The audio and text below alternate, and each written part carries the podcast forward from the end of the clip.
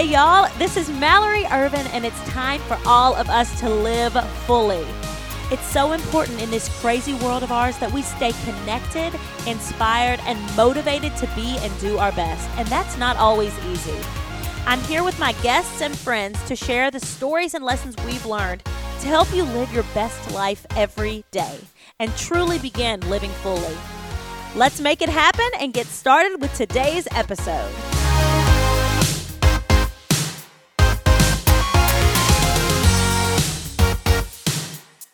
Hello, everyone, and welcome back to the Living Fully podcast. I am pumped to bring my friend Coach Mike on the podcast today.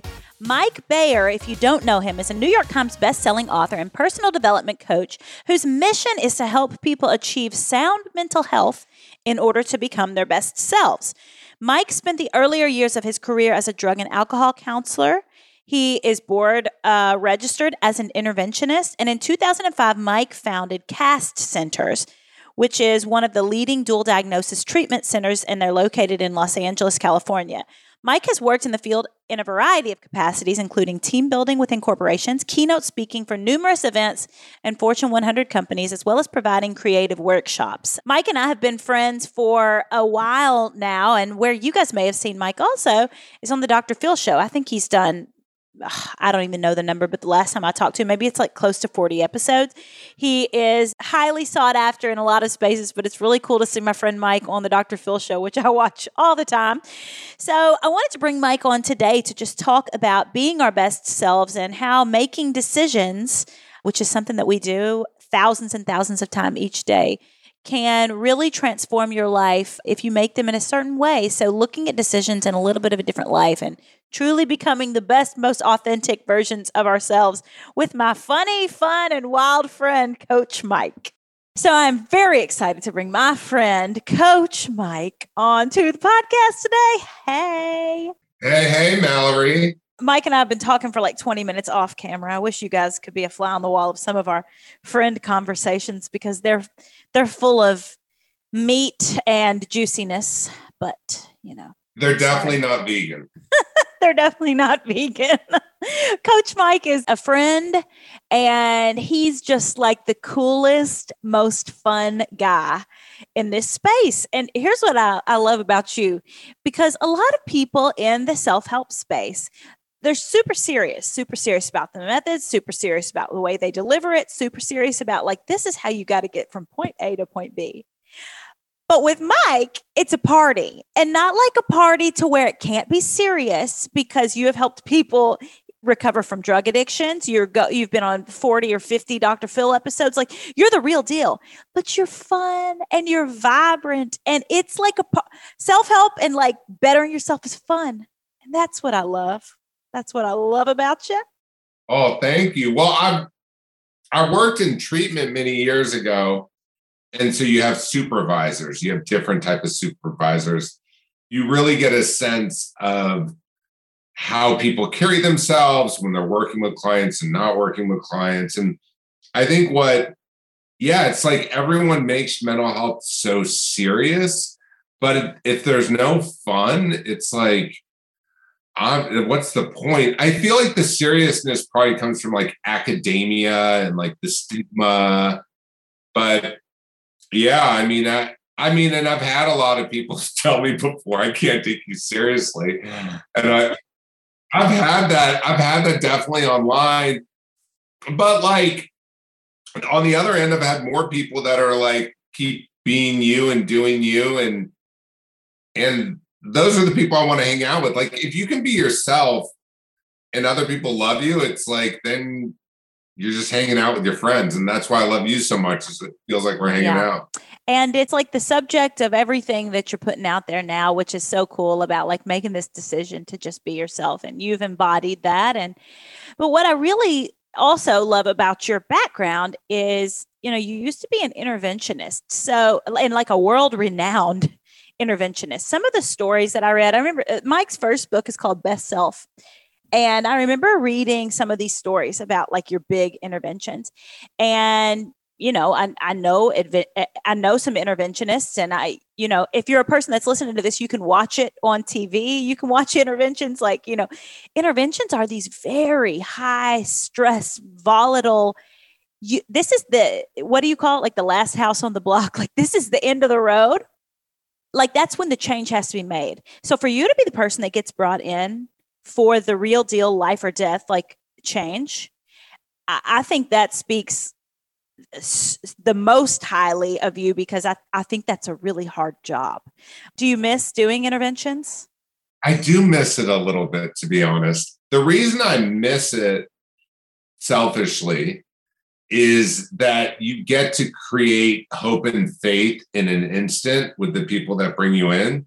And and even with the person it's almost like by you being in a vehicle of change you literally because it's the last house on the block and some people won't show up at that house anymore. They're burnt out they're over it. They're like see you later you know you're I, I wrote you off let me know when you want to make amends but it's just such a cool thing like unlike bodies and physical health mental health you can change so quickly and in a moment and I just love seeing people have hope and faith in life. Yeah. And what, what do you think is the breakthrough in all the interventions that you've done? I'm sure it's different with everyone, but is it some breakthrough that they themselves make with something that's said or something that's said with a family member or with you? Or is, is there like a light switch that goes off? Well, I think the light switch goes off for the people who bring me in, like the family or employer or the friends I help their light turn on first. The person, the person I'm intervening on, like half the time they're not even fully present. So like they're like, we gotta we gotta get things regulated before you know that. And usually once they go somewhere, they're pretty mad at the people that really care about them. So I would say it's the family's light that turns on, and then they start going, "Oh my gosh, this worked." and and yeah i mean it's it for the people you intervene on like i just worked with someone on dr phil two days ago and chronic alcoholic female and you know who had who had been very dishonest has kids and you know she was saying to me that she was ready to change but people will often say i want to change or i want help and help is a transaction. So, how I offer help may be very different than another interventionist or a family friend. And so, and some people, when they're offered help, they'll be like, Yeah, I'll do that, but I won't do that, and I won't do that. And I don't have a God, God complex thinking my way is the only way, but you sometimes can see very quickly through somebody's actions, not their words, if they mean it. And I just, I think it's just so great that people can change. It's fun. You know, I was talking to someone, his name's Michael Shores and his mom, Cheryl Lee. He called me last week. He's from, um, I was Oklahoma City. And uh, Cheryl Lee, and I intervened on him in a trailer. And he's 11 years sober. And he wants to know if I can help his uh, niece with a job out in LA. But it's just like when you when you get those phone calls, you're just like, awesome. What are the similarities between someone with a true addiction and someone that is just ha- has the life and the light sucked out of them? Like, how do you intervene with that person? Like with some of that same stuff? Well, I think the difference is, and and I, you know, I like you said, I've had a treatment center for over 15 years, and I've worked with the range from everything from like someone who's wanting to make millions of dollars and they're making a million a year and they're a big music executive to like the person that can't get out of bed. I know it seems like a little jack of all trades, but I also know for myself when I'm just not the right fit, you know, like I, I so I'm not for everyone, but I think the difference is there's similarities and differences. The difference I would say is with addicts and alcoholics, there's more dishonesty, dishonesty with others and themselves. The person who can't get out of bed needs like a coach who's like, I got you, girl. We're getting up. I know I'm a hot mess too, you know, and add some humor and some flavor and some like, oh, you wake up good. You know, like it's got to be like energy. And then also like, depending, like some people need medication, some people don't, but it's also, it's almost people who are clinically depressed. I find they need more of like a really strong ally.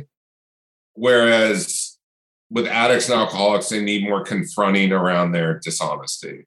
That's a great way to kind of differentiate because I, I do feel like some of those things bleed into each other. Just like dealing with those types of things in my life, like I, I understand like where you can see the patterns and like the bleeding back and forth. And like when I watch you on the Dr. Phil show, confronting these, whether it's a guy that's in his mom's basement that is playing video games 24 hours a day that like the family has just had enough but like they just don't have to get up and go or whether it's a mother of three that cannot get sober your authenticity and like how you approach it is it's like you approach it in a similar way which is interesting to me so that's why i wanted to ask that question i love the things that you share on instagram too like i was i was reading something that you posted recently and you were saying something like when you when you copy others, you limit yourself, which I I, I don't know why that like struck a nerve with me. In the space that I'm in, it's a lot of the same stuff that people do.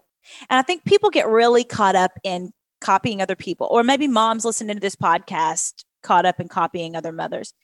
But I thought that was really interesting because I think it's so true.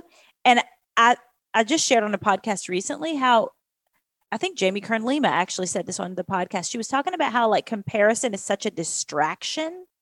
And when you said like limiting yourself, it just like reaffirmed that belief. And that really struck a nerve with me. And and I think to that to that point, the challenge with it is you don't get as quick a results as copying other people. So if you copy other people, the reward will happen quicker because everyone can understand it and it's easy if you march to your own beat, it'll take a lot longer. However, you probably eventually it comes and the people come that connect to it. But I think it's it's hard, right? Like sometimes it's like it's easier just to kind of go like, well, I'll just do what they're doing. Mm-hmm. Mm-hmm. Yeah, but I do. I think it just gets us off of our own path, and you're all about authenticity and and unveiling this person in your life that you truly are. You know, in in the book, in the newest book, in in One Decision, it's kind of like all about that, but in this really cool vehicle of decisions, of making decisions. How you say what 35,000 decisions is what we make in a day, and how our real life changes come down to decisions that blew my mind. It was very fascinating to me. And I started thinking about the decisions that I make, the tiny things that I do, the tiny habits, the little decisions, the decisions to do or not to do. And it's made me really conscious of how tiny little things can really make a big difference in a good way or a bad way. Okay, so I want to talk a little bit about that because it's what the whole book is based on. And you said you didn't expect to start writing about that, right? Like you just come off the huge success of Best Self and you were like, kind of like wind out of your sails?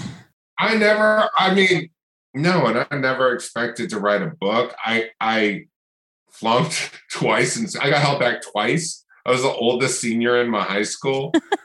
And uh, not funny. I'm just laughing because I like how you just deliver it. I was I was at, at freshman year of high school, beginning of freshman year, I was driving. That's how old I was beginning of freshman year. Wow, you were popular then. Yeah, I in September 19th my birthday. And so school year started, I think, in like August or September. So already I had a car. I had a Mercury Sable, white beauty. And so I I can tell you that like, you know, for some people they're really passionate about writing. I know like I can't wait to read your book when it comes out because I feel like it's going to have so much flavor and i'm just excited to to dig into it i know it's a long ways out but hopefully i get an advance copy quicker and I know we were talking about covers, and you're in the cover phase, which is always really exciting and fun. And it's a decision. Like we get to make a decision if it's fun to look at covers, or we may get to make a decision to feel anxiety over it. And it's it's all a choice. And the whole, it's almost like the journey I get stuck in this still to this day, even with the second book. I mean, it took me forever to figure out the cover because originally I felt like they were trying to make me look like Gabrielle Bernstein, and she had her arms we, folded. Who I love. I love her too. But I had the same. She had the same photographer that I had, and they had the same It setup. is this. It is similar. It is, Uh-huh. and so like, no, I'm I'm a man. You know, I look different. When you when you write a book, or at least for me in the self help space, I kind of go on a journey. I found that to make changes in somebody's life and to have it kind of bridge off my first book, that I needed to help people make decisions. That was kind of, and then by the time the like I'm already wanting to write a book about resentments. That's the next chapter. I have this vision. So as a gay guy, I have this vision of this opening scene, and I want to record it to where I go to a gay conversion camp, and they I go through two days of it in real life because I want to be a vehicle to show that you can get along with people who have different opinions than you. You can still like I can still have dinner with people. I don't need to be polarizing, and I just think it's like a fun concept. Granted, I may end up through the concept and I'm like, get me out of here. But but you know, it's it's it's kind of like whatever is really passion, you know, passion driven. And I in the clinical space, they call it cognitive distortions. That's when you look at life through a certain lens. And then I just got really, I started having people from Facebook show up at my house. I'd, I put a posting out so I'd help people make one decision in 45 minutes. So all the stories in the book are literally pretty much the transcriptions from the audio I recorded, helping people make one decision. And I just, it's so simple. It just kind of helps create an easier roadmap because life can just feel overwhelming. Yeah. Yeah. I like that. Like you just used the example for me, which is something that I am dealing with. So I've got these covers, it, but it, it's for some reason it's producing anxiety. Like I'm not going to get it right. We're not going to get the cover right. Do we choose this picture or this picture or this picture? They're totally different vibes. But if I can look at it as like I have a decision to either be excited about this process or super stressed, that makes it like bite sized and easy of your like identity that you never really came out as gay publicly. Like when you did best self, you didn't, right? I knew because as your friend, I, I just knew. But so what made you decide? It's really hard to keep that, I'm sure, out of the public. It's a very weird thing because you like I'm not at all private about being gay. But I also like there's a few things. One is I come from the school of thought when you're helping people, you don't reveal too much of your own life because you're trying to give them the best experience to help them.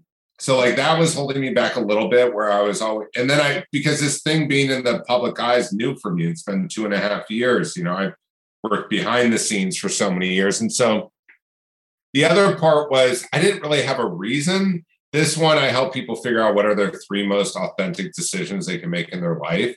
So I felt like, okay, well, this was definitely one of the decisions I made that was really important and authentic. So I put it in there. And I also feel like, I mean, I was getting a lot of glitter perfume letters. I was becoming kind of like romanticized a lot. And I just didn't know what to do with it. Like that, like it was all these slices. Like, I don't want to feel dishonest, but what am I gonna do? Every time say to the person, like, like, hey, I and like I didn't know I never know like when I'm supposed to say something outside of like my friends because it seems like I'm not using it as a like you know poor me or anything. I just don't know. I don't know when to say it. Well, isn't it funny that we live in a world where you do have to constantly define yourself to strangers? Like you say about social media, like uh, everybody, you and your friend, like Lady Gaga's creative director that you always talk about. I think you said once that he said or you said like all these people have access to you now. It should be a privilege, you know, to have access. And you said you got all these people that now you've invited into your life that you wouldn't be inviting to the barbecue. So now we live in this world, I guess, where people are like, well, who are you? What do you believe? Who did you vote for? What is your ethnicity? And you're this and you're that. And they use that in a way to define who we are before we tell them who we are show them. Yeah, and I, I, I'm with you. Like I, I don't, I don't put out there who I voted for. I'm like, why? When I grew up, no one cared. Yeah, I was like, it can be private. Yeah, it can be private. And on top of that, like I'm saying, like that is one description in a ten thousand descriptions. I mean, we don't, and it's just like just because someone has different beliefs than me doesn't mean that I can't be friends with them and get along with them. And I think that concept people really like to quiet for some reason on the internet. And and I also think, yeah, I mean, people believe it's funny. I, I was looking at this post. I'm friends with uh, Kim Zolciak. She's on. Um, oh yeah, yeah, I like her. Mm-hmm. So Kim Kim posted this image, and I looked at it today, and it's funny because the dress looks like it's like a dress that you can't see. It's it's a right, it, and the bottom is the strip of black. I saw that. Yeah, yeah, yeah. yeah. And someone uh, goes, "Hey Kim, I'm not a fan of the dress," and then she responded and said, "No one asked you, sweetie." And and then a, a bunch of comments were like, "Well, if you put it up, this is opinion." It's like, when do people become entitled? Like, I uh, oh, you preach it to the choir. and it's and it's uh, it's an odd thing because there's this idea that somehow you have to accept other people's thoughts about you, and I guess or address them, or or address them, right? Yeah, mm-hmm. Even if they're completely false. but I just block them. Yeah, I mean, you you have to create a positive space for yourself. Used to, like back in the day, it's like, what are their message boards or there's tabloids or whatever? Like, just don't read them. But now it's like your personal open forum of a space of social media, which so many great things come through social media. Do you get? Do you get? Does does it get under your skin at all? Oh yeah, it's a, it's an issue for me and it always has. It's one of my deep rooted things. Like I want everyone to like me and if they don't or if they believe something incorrect about me in particular, I want to go to them and be like, can I tell you the truth about like what it actually is? Because then you would like me, I think. like, and it's just, it's so absurd. And it's something that I have to constantly work on, especially being in this this space. And it, the space is kind of scary. What is is it more like for in or do you find for you is there specific thing? Is it like if people are critical of how you look or what you do or what you don't do or family there's more it- particular things that get under my skin more than others. It's really easy to dismiss when somebody didn't like an outfit or when somebody didn't like the color that you painted your walls. But when they say something about your parenting or like sleep training or not sleep training or breastfeeding or not breastfeeding, or if they say something like, you know, my my family came from nothing and then my dad was really successful. If they think for some reason that I have anything in my life because of that that's a particular one that gets me. Or if they ask like it's for some reason it's not okay for some people that kyle works with me within my business and they seem to think maybe that like a man has to have either made all this money that he's got like somewhere for the woman to be successful or that like you can't be someone that provides for your family like doing things in this space. And those kind of questions are funny to me but they that one doesn't get under my skin as much because I'm like, I mean, if you don't if you don't get it by now, like look at all these other bloggers, like they're doing it too. Like it's and influencers and podcasters and stuff. You it's a very lucrative career. It can be. But people just don't want to believe that what they see as on the outside an easy career can can be that sometimes and i'm talking about a very small group the people that listen to this podcast that are on my social medias I, I always say i don't get a lot of hate i have people that really want to live better lives that like seeing somebody else live a vibrant life that like walking through hard things together but supporting people. And you seem like you've got a good community too but like you you see a lot of these reality stars or certain accounts that just are flooded with hate and i hate that for them. It took you so long to get into the space of mental health, like self help, because you thought it was a little snake oily, which Kyle, my husband, often talks about the space of self-help as like snake oil. And it's it's it's funny because sometimes it is a little snake oily or people are repeating what other people have said maybe or someone is teaching as they're learning which isn't always bad.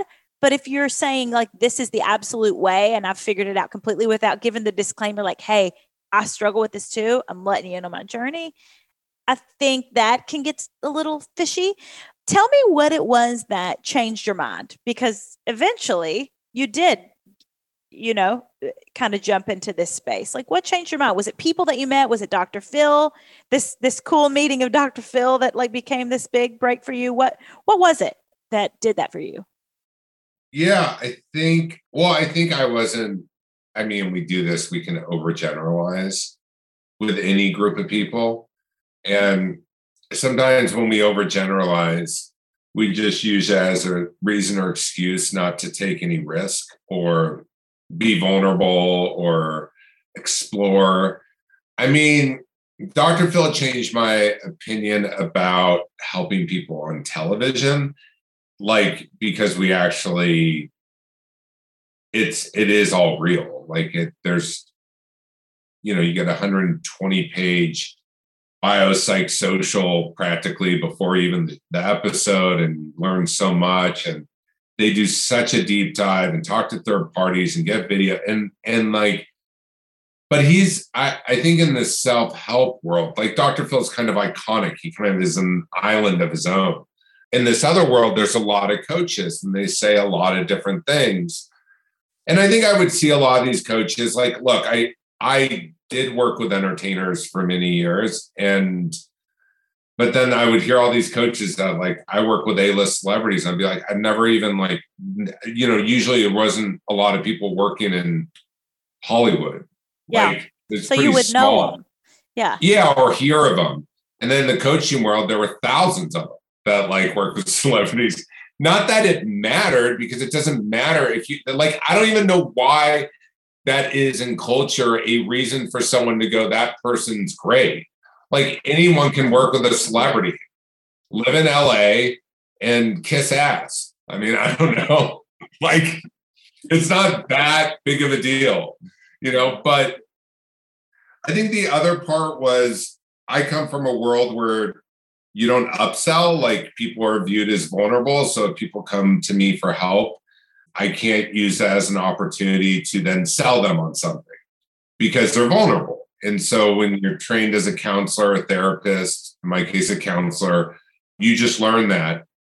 I still struggle with it from time to time with feeling, I think it does limit me a little bit. I could do more outreach and connect with other people.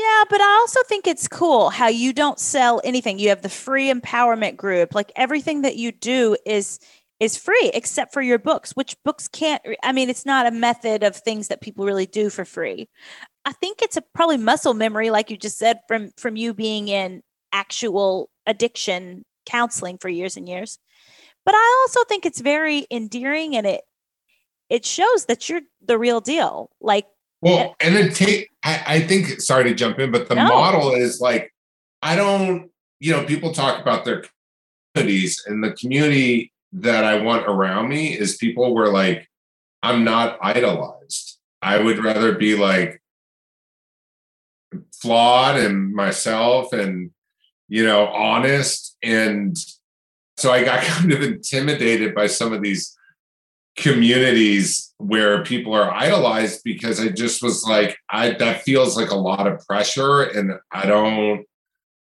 I don't know kind of I think that was a little intimidating for me, you know? I like the dedication from the book too. And I, I just want to read it actually because I think it's a cool dedication because everybody's always like to my mom and my blank. But you said, I dedicate this book to those who want to better but don't know where to start, to those who feel something is different but haven't yet embraced it, and to those who may have lost themselves a bit but are ready to make the first step to a better life. I think that's a really cool dedication. And I want to hear what when you say the first step to the to a better life, what's usually the first step? Like for most people, I know it's different from from a lot of people, but do you think there's one true first step or one that's more common that people make when bettering their life? Yeah, so I in in both books and in one decision I do an assessment. I love an assessment and they're quick and they're easy. I think the first step is like going through an, a simple assessment. Like I have it in one decision. You can write in it and and rate areas of one's life because sometimes it's confusing. Like uh, one area, it's it's if someone's feeling like okay, I I don't know what area of my life to improve now. I just know I need more money, or I know I need to go to the gym, or I need to lose weight. But it's like let's just kind of put them in compartments and let's like like I've seen your pantry and figure out like what needs to be stocked more and what do we maybe have too much of and what have you. So it's got it's kind of like that. And I think the first step is assessing life. And then once in one decision we talk about, okay, well let we now assessed it. What is the thing that you're motivated to change? Like just even if something's rated really low, like look, like my upstairs attic probably needs to be cleaned a lot more than my new podcast room here. But like I'm more motivated to clean this podcast room. Like I'm going to clean the podcast room. So some things like it could be that they're not rated well, but they're not that important to you. It doesn't mean it's that. So, and then once we figure out, okay, here's an area and we're motivated, what is one decision we can make that would better align one's life. And so usually that framework is really helpful for any area. And then there's a series of other decisions that have to take place. But the acronym, what's the acronym FORCE? Yeah, the use force. for like how to make the decisions. Yeah, which is really cool in the book, which I use now when I make a decision. Yeah, that that that's I love how you simplify things like that. It's it's almost like a little bit um you know when you're dealing with someone that has an addiction or sobriety like and you're talking about those steps it's sometimes pretty obvious when life gets to the unmanageable stage. Like everything's just out of like you're either going to die or your family's going to leave you or you're going to be homeless or you're going to you know it just gets really bad. But when people are just hmm, like bah, you know, they just don't want to get out of bed. Maybe you're to the point where you're in the basement playing the video games, but maybe you've just lost your luster for life. It's so hard, I think, for people to spot that. I love that you just talked about the step in the way that you did, because I think that's a way of when things are really ambiguous and you don't know what's going wrong, but you know something's going wrong, that's a way to bring it to the surface. And I think that's a very tangible thing that people can use. I like it that you just said that.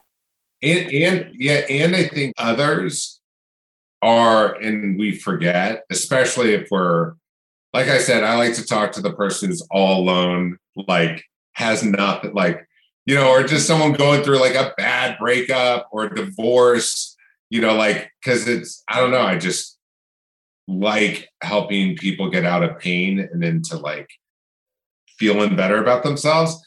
Well, and you also you also say like I do that like pain is man, the times that I, I had the worst crash and burn moments in my life, it was the opportunity for everything that became good in my life.